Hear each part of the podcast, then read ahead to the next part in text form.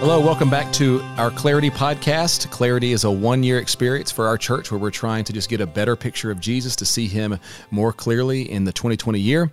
And uh, on today's episode, what we're going to do is we're actually going to link to uh, another podcast that we have here. It's called Out of Curiosity. It's a podcast where we try to uh, seek biblical clarity for modern questions, questions that we field from culture, questions that we get here at our church. And so uh, this question is actually going to be on what is Hanukkah? Where does it come from? Should Christians care? What do we do with it? And uh, that's the question that we were interacting with uh, on Out of Curiosity. And so if you are interested in this or want to interact with more of these questions, you can uh, subscribe to follow Out of Curiosity wherever you get your podcasts, or you can uh, go to oocuriosity.com. Hope you enjoy.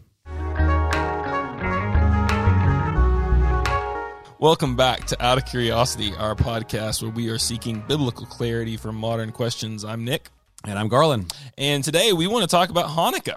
Um, I know growing up as a kid, I had some general awareness every Christmas season that there is a Jewish holiday called Hanukkah, and I just kind of thought, well, that's that's Jewish Christmas basically. But I, I was pretty ignorant about what it is, and so we just want to know, like, what what is Hanukkah? And because we know that the Christian faith is born out of Judaism, that there's some connection here in our approach to God, and so how are they connected? What is Hanukkah, and how do we relate to it?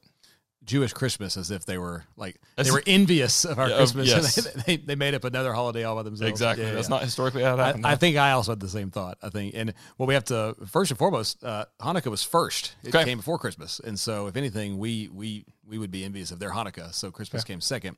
Um, but yeah, what we want to do here is, as, as succinctly as we can, just kind of give the backstory. I know uh, here in our city, uh, we have a menorah down on our city square every year, and uh, when when my kids walk by and say, "What's that?" Uh, uh, I kind of I kind of like being able to give them an answer, not just because it makes me feel smart, but the story is really interesting and it's really uh, it's really uh, compelling, and it also sits as a backdrop for a lot of our New Testament. What's going on in the story? So uh, we have to go history. Is that good with you? I love history, Garland. we got to get into it a little bit, and uh, and we're basically just going to tell the narrative uh, of what took place and uh, kind of what it means, and and then we'll try to kind of put a bow on this one, so it'll be nice and easy. So the background. Yeah, yeah yeah. Perfect. Oh yeah you like that. Uh, the background of it is really is really pretty simple. The nation of israel found themselves uh, disobedient to god and chasing after idols basically through most of its history. Uh, right. they had a really hard time uh, being solely devoted to yahweh and instead uh, they worshiped and served the the gods around them. And they found themselves consistently doing this compromising with idols. And god gave them grace after grace after grace after grace after grace and yet also told them if you continue to walk in this disobedience then i will i will take you into exile. And what we see in the biblical story and we can see this uh, in our old testament in numerous places uh, god eventually did indeed bring judgment on his people. And in 586 that's our date in 586 the babylonians invaded uh, the nation of Israel. They destroyed Jerusalem and they carried into exile to Babylon the Jewish people in huge numbers. And it was a tragic day. In fact, our book, Lamentations in the Old Testament, is basically a poem written about how sad this day mm. was. And this was a huge, momentous day in the history of, in the history of Israel, God's people. And so uh, they find themselves now languishing in exile. Uh, their homeland has been destroyed. They don't have freedom. Uh, they're they're temple's been destroyed. They're asking significant questions about where is their God and why is he doing this? And what came out of that is uh, a rededication to obeying the Torah. Hmm. And so a, a, dedication to say, no, we are in exile because we weren't devoted to God. And as the people began to repopulate the land, about 70 years later, they come back to the land in small numbers. And what they find themselves uh, now is back in Israel, but they have foreign rulers who were over them. First, they had the Persians who were over them.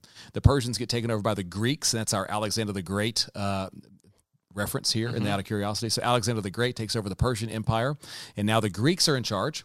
Uh, and as the Greeks are uh, ruling and reigning in this particular part of the world, they had divided their nation into four states, we might say. And one of those states was over the place called Israel.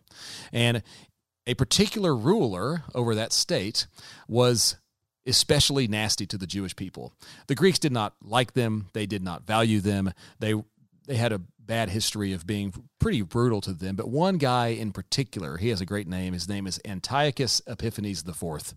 That's a great name, Antiochus Epiphanes fantastic. the Fourth. He was especially bad, and here's what he did. Uh, he went to the temple, so the Jews had rebuilt the temple by this point, uh, just just to show his dominance and power, and also as a way to to embarrass and to to belittle the Jewish people. He went into the temple. He desecrated the temple. He set up a statue of Zeus in the temple. And on the altar of God, where the burnt offering and all those things were meant to take place in reverence to Yahweh, uh, he had pigs uh, sacrificed and slaughtered there, which was a complete and utter just way to, to render unclean and to mock and ridicule God's people. Because pigs They were, Were seen as an unclean, unclean animal. animal. And so this was a this was something he did that was completely and in every way an absolute abomination. In fact, uh, in the book of Daniel, this is referred to as the abomination which causes desolation. We can see that in Daniel's uh, Daniel 11. And so when we see that take place, the Jewish people have to respond. What are we going to do? Antiochus also sent out, this is just, it's so interesting how some of these stories develop and how these things happen in history. He sent out to go town by town a statue of Zeus and some pigs to be slaughtered, and he would force and compel Jews to do it. So they're going town by town.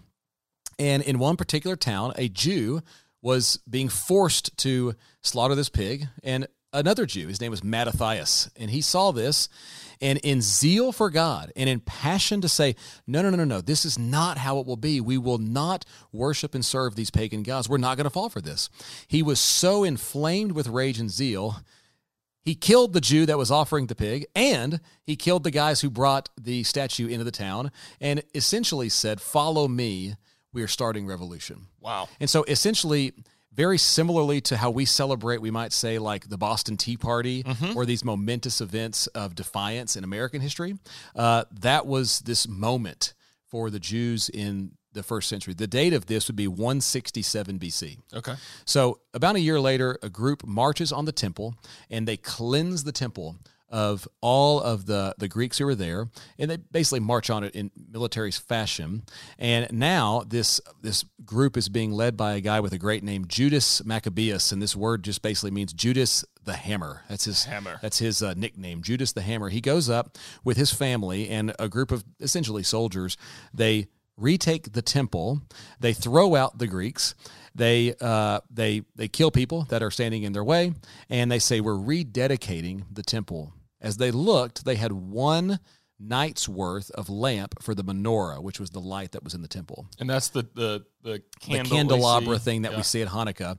As the story goes, they had enough oil to to feed that lamp for only one night. Wow.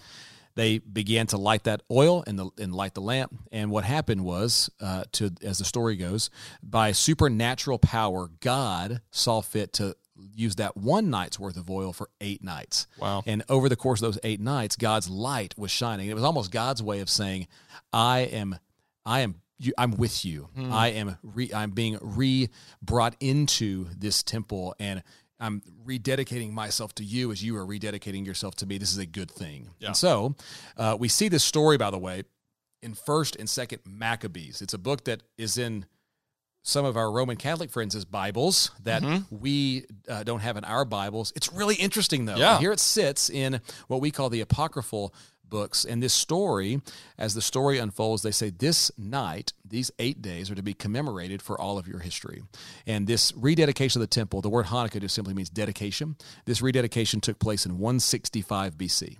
And so, 165, 163 years or so before Jesus' birth, we see uh, this story of Hanukkah take place. And it's actually, as I think about it, I think it's really, really interesting. Uh, passion and zeal for God against anyone who would desecrate the Lord, anyone who would speak bad about the Lord. And this is to commemorate that that people in their devotion to the Lord were willing to do anything to, to make God's holiness back on display in their land. Uh, I asked my wife a couple of years ago if we could uh, uh, do after Christmas, if we could do Hanukkah that year in our family, and she said no. End of uh, story. End You're of story. done. She just went. She shut it She down. went, yeah, yeah, we're not Not- going to do that. I was like, no, but it's like this awesome story. Judas the Hammer, and he rededicated the temple. She said, yeah, we're not going to do that. Like, no, it's just an amazing story. Anyway, So so let me put it together though, because if that happens 165 BC, then that means it becomes a Jewish holiday. So Jesus would have celebrated Hanukkah. Likely, Yeah. They, this is something that the Jews did as a like just like we do every single year. We have uh, holidays that we remember things that took place in America, like July Fourth. We're celebrating the signing of the Declaration of Independence. This was a, it was an act of defiance, by the way. This was similarly celebrated in the Jewish culture as well. Cool. So how I mean just I don't know, thinking about our our biblical perspective on this story as we're trying to come up with what does it mean for us as Christians to understand this as a part of God's working with his people. Uh, where where does that fit? How do what do we what do we take away from it? I think what's most significant for us is recognizing that this sort of zeal for God to work, this mm-hmm. zeal for God to come and re- reclaim his people, this zeal for God to come and liberate God's people from foreign oppressors, that kind of zeal and passion and hope and longing, that actually sits as the background for much of what we see in our New Testament.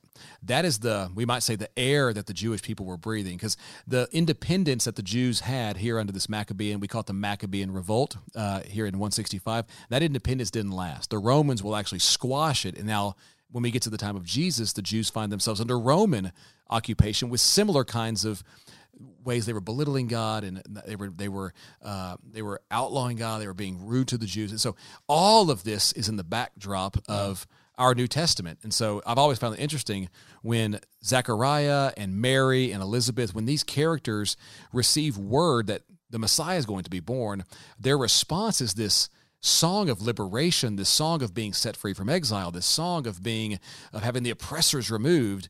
And when I read that now, I'm always like, well, wait, what about sin being forgiven and this sort of that's not what they're talking about at all. Well, that's because they're sitting under occupation, Yeah. longing for their exile to be uh, be removed and their right relationship to God to be restored.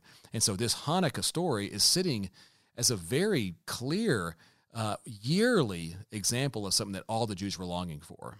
And that that exile is tied to their sin. So with Yes, oh, absolutely. restoration from exile has to come forgiveness of sin. Has to come forgiveness. And even as you were talking about that, the idea of the the cleansing of the temple from the Greek, um, the Greek gods, and all the the things that Antiochus Epiphanes had done, like instantly, I I think of the backdrop of Jesus cleansing the temple. And so, only for when Jesus comes, he's not cleansing the temple of foreigners; he's cleansing the temple of Israel. Absolutely. And so he's he's cleansing the temple itself in an interesting way. So I have to imagine some of that symbolism had to be present even in the actions that Jesus is doing his own day. Yeah, what's absolutely fast, what I think is fascinating is the Jews are expecting a liberator to come and rid them of their enemies. Hmm. And in their head, in their minds, are thinking Rome. Yeah. Jesus comes and says, "I'm here to liberate you from your enemies," but he's taking it significantly deeper than they thought. He's going, "No, no, no. The the real enemy is sin and Mhm. death that is enslaving you. I can give you a kind of liberation and a kind of freedom that is even greater and grander and deeper." And it's just it, it's so fascinating what's going on when we look at what Jesus is actually doing when he comes into the scene. And so the, this this Hanukkah story is really really significant as a backdrop for our New Testament. So I, I hope that this is helpful just to kind of get us thinking this time of year, and also just so we can know what to answer when our kids ask, "What's up with that those candles?" Uh, when they're walking around, you know, somewhere out in the in the public's uh, arena somewhere. Cool story of God's faithfulness to his people. Yeah. Cool. Well, hey, thanks for that, Garland. And uh, I think that did what we were hoping for bring some biblical clarity to a modern question. Thanks for listening to Out of Curiosity. Thanks for listening to Out of Curiosity as we discussed what is Hanukkah and where does it come from. For further study, we suggest that you check out 1st Maccabees chapters 1 and 4 and the books Jesus and the Rise of Early Christianity by Paul Barnett and The New Testament and the People of God by N.T. Wright. If you want to send in a question or contact us, go to oocuriosity.com and follow us on Instagram at oocuriosity. Be sure to subscribe to keep up with future episodes.